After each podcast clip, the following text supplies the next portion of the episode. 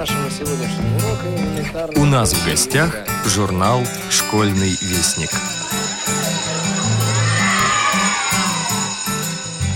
Покатилось лето под гору, август, тихие деньки, Подложив туманы под голову, тихо ходят ручейки, Млечный путь клешнёю рачьей Тихо движется к рассвету, Осторожно поворачивая ворот медленного лета. Осторожней, осторожней, Веет ветры надо мной, Чтобы месяц новорожденный Не пугался тьмы ночной. Да, на дворе уже август. Большинство людей отгуляли свой отпуск, и у нас в редакции уже все побывали в отпусках, кроме меня, конечно. А я, Юрий Кочетков, сегодня в гостях у радио ВОЗ. Здравствуйте, дорогие радиослушатели! Разрешите познакомить вас с анонсом очередного, уже восьмого номера нашего журнала. 1 февраля 2011 года во всемирной паутине начала работать радиостанция «Радио ВОЗ» официальная интернет-радиостанция Всероссийского общества слепых. Редакция «Школьного вестника» ценит сотрудничество и творческое взаимодействие с нашими коллегами-радиожурналистами.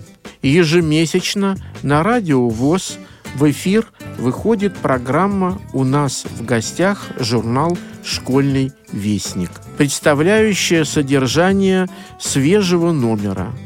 Наш корреспондент побывал в редакции «Радио ВОЗ» и встретился с его сотрудниками.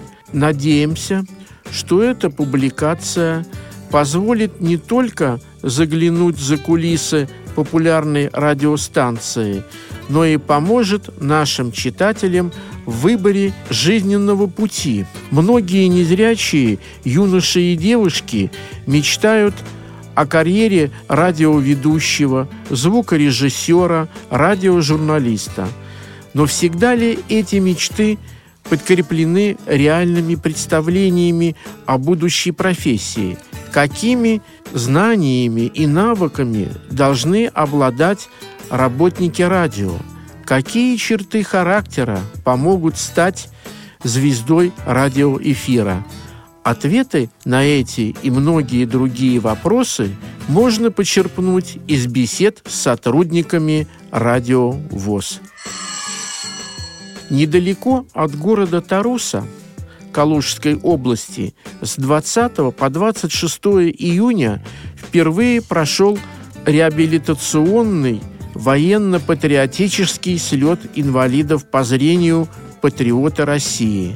На слет приехали слепые слабовидящие люди – которые смогли показать своим примером, что желание и стремление преодолению препятствий действительно открывают перед человеком множество возможностей. Ровно неделю ребята из различных уголков страны жили в палатках, тренировались, проходили интересные испытания и даже сдавали нормы ГТО – специально разработанные для инвалидов по зрению. Обо всем об этом вы узнаете, если прочитаете статью Натальи Новиковой и Романа Новикова «Реабилитационный военно-патриотический слет «Патриоты России». В предыдущем обзоре нашего журнала я рекомендовал прочитать рассказ Нины Дашевской «Второй» и пообещал, что в самое ближайшее время будет опубликовано новое произведение этого замечательного автора. Действительно, в августовском номере «Школьного вестника» мы начали публиковать необычное произведение Нины Дашевской. Оно называется «О звуках». В своем коротком предисловии к этой работе Нина пишет «Я хочу поговорить с тобой о звуках, хочется разобраться, что же это такое звук, и с музыкальной точки зрения, и с научной. Так что будет много математики. Но у тебя же порядок с числами. Так ведь? Значит, разберемся. А музыка с математикой на самом деле очень связаны. Рекомендую также, дорогие слушатели и уважаемые наши читатели, познакомиться с этим произведением. Оно будет печататься, скорее всего, в трех номерах. Поэтическая волна предлагает вам сегодня познакомиться с творчеством замечательного поэта Ивана Савина. Поэта Ивана Савина, участника белого движения и иммигранта первой волны, называли «белым витязем» и певцом белой мечты. С 90-х годов началось возвращение в Россию культурного наследия первой иммиграции. Среди многих ярких имен современный читатель открыл для себя и творчество Ивана Савина, одного из выдающихся представителей зарубежной русской литературы.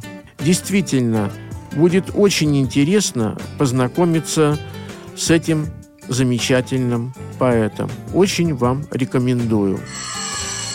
Все наши традиционные рубрики, конечно же, на своих местах. И уроки бисероплетения, и на черных и белых полях, и, конечно, малыши прочитают, я надеюсь, с удовольствием, свою рубрику «Ас, буки, веди», музыканты разберут ноты библиотечки музыканта и так далее. На сегодня все. До новых встреч в эфире. С вами был главный редактор «Школьного вестника» Юрий Кочетков. Иван Савин, 1899-1927.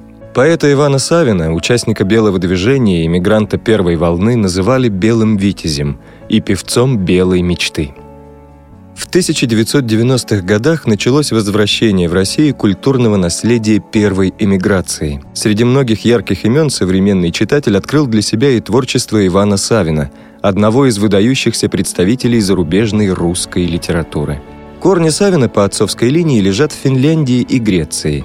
Его дед, моряк Йохан Саволайнен, женился на гречанке – которую встретил и полюбил с первого взгляда в Елисаветграде. Теперь это украинский город Кировоград.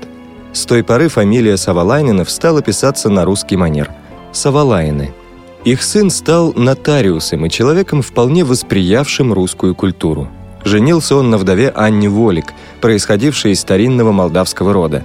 От первого брака у нее было пятеро детей, еще трое родились в новой семье. Савалайны жили в городе Зинкове, обычной старосветской жизнью. Дети были дружны между собой. Еще гимназистом Иван начал писать стихи, посвящая их дочери соседа, сероглазой девочке Марии. В губернской газете появились первые опусы начинающего поэта.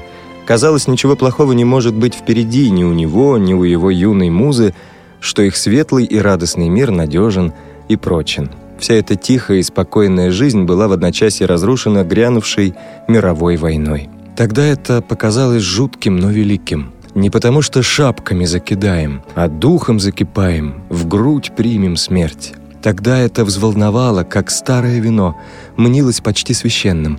Тогда хотелось благословить этот июльский день. Теперь я проклинаю его самым черным проклятием. Теперь я знаю, что вино священное было отравой, Теперь я знаю, все мы знаем, что день этот сгубил Россию», писал Савин уже в эмиграции.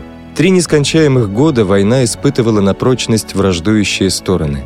Из последних сил сражалась Германия. Позже станет ясно, что победа России была возможна и близка, и Черчилль заметит, что ни к одной стране не была так жестока судьба, как к России. Ее корабль пошел ко дну, когда до гавани было подать рукой. Русская армия пала жертвой не вражеской военной мощи, а неожиданных и роковых событий в собственном тылу. Грянула февральская революция, потом октябрьская.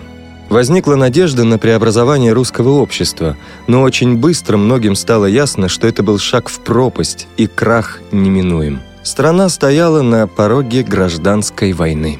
И в этот момент прозвучал отчаянный призыв генерала Корнилова. «Русские люди, великая Родина наша умирает, близок час ее кончины.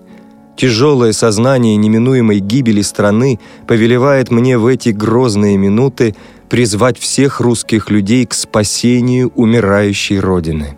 И лучшие силы, среди которых было очень много юных и горячих сердец, откликнулись на него.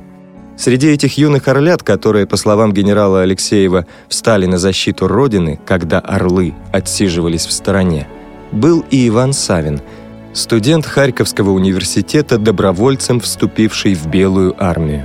Он записался в Белгородский Уланский полк, одну из возрожденных частей императорской армии в составе вооруженных сил Юга России. Рейды, конные атаки, решительный, победоносный рывок белых к Москве, тяжелый зимний отход к Новороссийску, эвакуация в Крым и последний, Врангелевский период борьбы – стали лишь грозной прелюдией к последующим событиям в жизни Савина. Перед эвакуацией белых из Крыма он заболел тифом и, не успев эвакуироваться, попал в плен к красным. Позднее он с горькой иронией так опишет свои мытарства.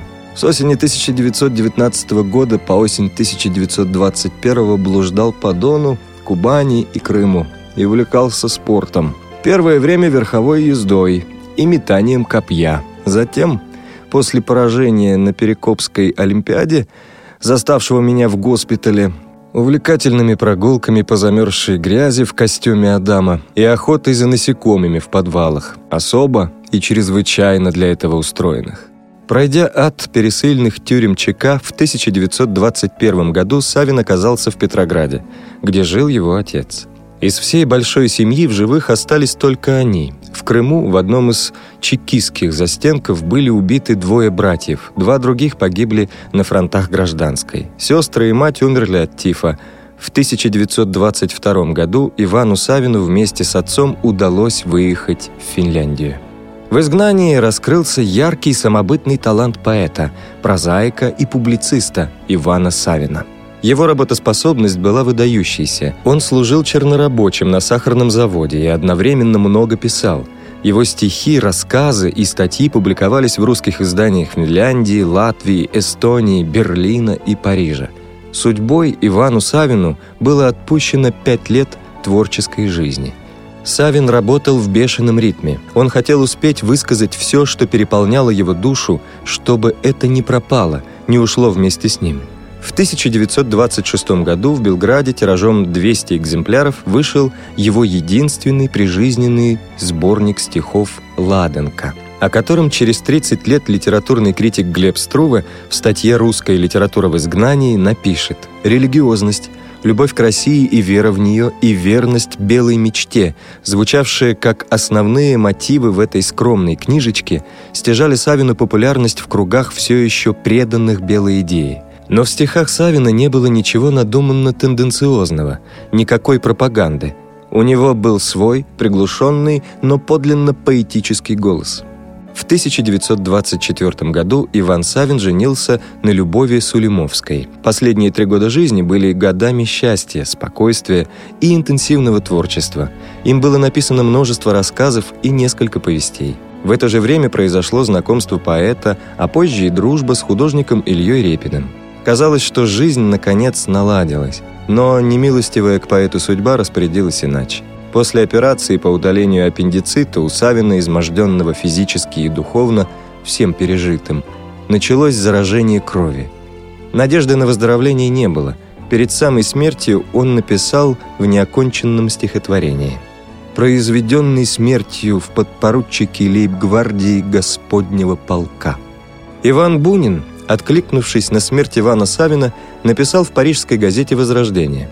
То, что он оставил после себя, навсегда обеспечило ему незабвенную страницу в русской литературе. Во-первых, по причине полной своеобразности стихов и их пафоса.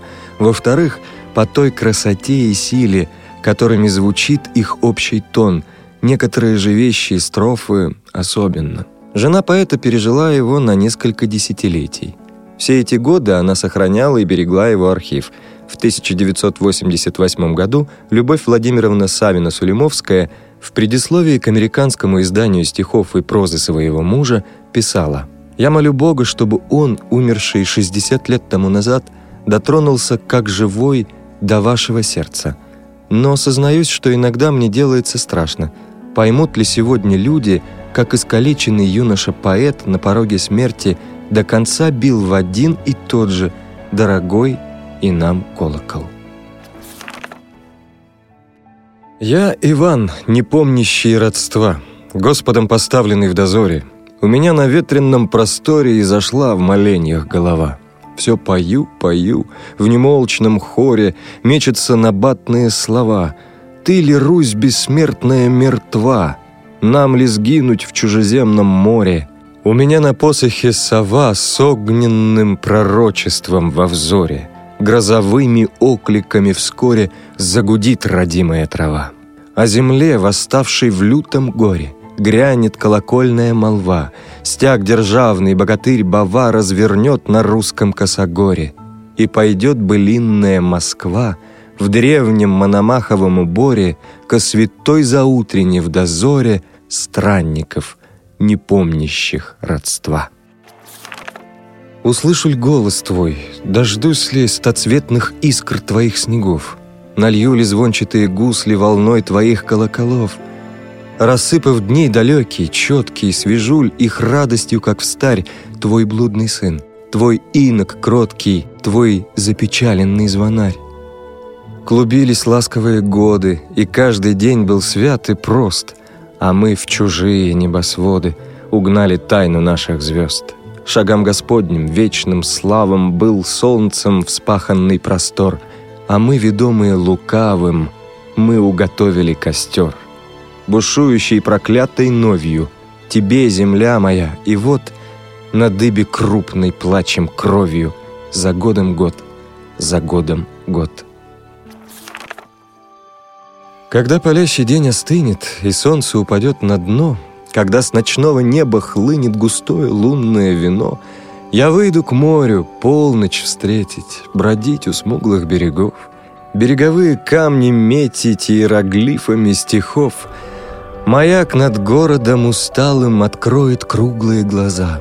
Зеленый свет сбежит по скалам, как изумрудная слеза, и брызнет полночь синей тишью, и заструится млечный мост.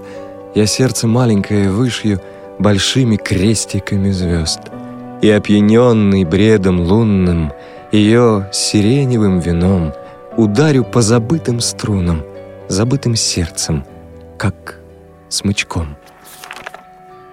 Ревность. Спросила девочка тихо. «О чем ты, мальчик, грустишь?» За дверью поле, гречиха и такая густая тишь колыхнулся и вспыхнул синее над закрытою книгою взор. Я грущу о сказочной фее, о царевне горных озер. Соловей вскрикнул напевно, упала с ветки роса. А какая она, царевна, и длинная у нее коса? У царевны глаза такие, посмотрит, заманит в плен, а косы ее золотые, золотая волна до колен. И сказала крошка, играя черной косичкой своей. Тоже радость большая в рыжих влюбляться фей. Кто украл мою молодость, даже не оставил следов у дверей? Я рассказывал Богу о краже, я рассказывал людям о ней. Я на паперте бился о камни, правды скоро не выскажет Бог. А людская неправда дала мне перекопский полон да острог. И хожу я по черному снегу, никогда не бывав молодым, небывалую молодость эту по следам догоняя чужим. Увели ее ночью из дому на семнадцатом детском году, и по-вашему стал по-седому, глупый мальчик, метаться в бреду. Были слухи, во строге сгорело, говорили «пошла по рукам».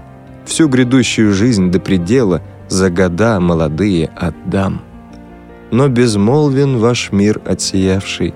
Кто ответит? В острожном краю скачет выжженной степью укравший не невестную юность мою. Помните? Хаты до пашни, луг до цветы до река. В небе, как белые башни, долго стоят облака. Утро, Пушистое сено медом полно, у воды мельница кашляет пеной, пылью жемчужной руды. Помните? Вынырнул вечер, неповторимый такой, птиц многошумное вече споре ушло на покой, тени ползут, как улитки в старом саду. В темноте липы шуршат, у калитки странник поет о Христе. Помните? Ночью колеса ласково как-то бегут — Месяц прищурился косо на полувысохший пруд. Мышь пролетела ночная. Выплыл из темени мост. С неба посыпалась стая кем-то встревоженных звезд. Маме. Жизнь ли бродяжья обидела, вышел ли в злую пору? Если б ты, мама, увидела, как я озяб на ветру, Знаю, что скоро измочится ливнем ночным у меня стылая кровь. Но ведь хочется, все-таки хочется дня. Много не надо, не вынести. И все равно не вернуть, только бы в этой пустынности вспомнить заветренный путь. Только прийти незамеченным в бледные сумерки, мать, сердцем совсем искалеченным в пальцах твоих задрожать. Только б глазами тяжелыми тихо упасть на поля, Где золотистыми пчелами жизнь прожужжала моя, Где тишина сероокая мертвый баюкает дом. Если б ты знала, далекая, Как я исхлестан дождем. Невозвратное. Даже в слове, в самом слове невозвратное, полном девичьей, слегка наивной нежности — есть какое-то необычайно внятное, тихо плачущее чувство безнадежности. В нем, как странники в раскольничьей обители, притаились обманувшиеся дни мои, чью молитву так кощунственно обидели новых верований дни неудержимые. В ночь бессонную я сам себя баюкаю, сам себе шепчу тихонько «невозвратное». И встает вдруг что-то сладкой мукою — одному мне, дорогое и понятное. Читал Дмитрий Гурьянов. Тема нашего сегодняшнего урока – элементарные функции Израиля. Откройте учения.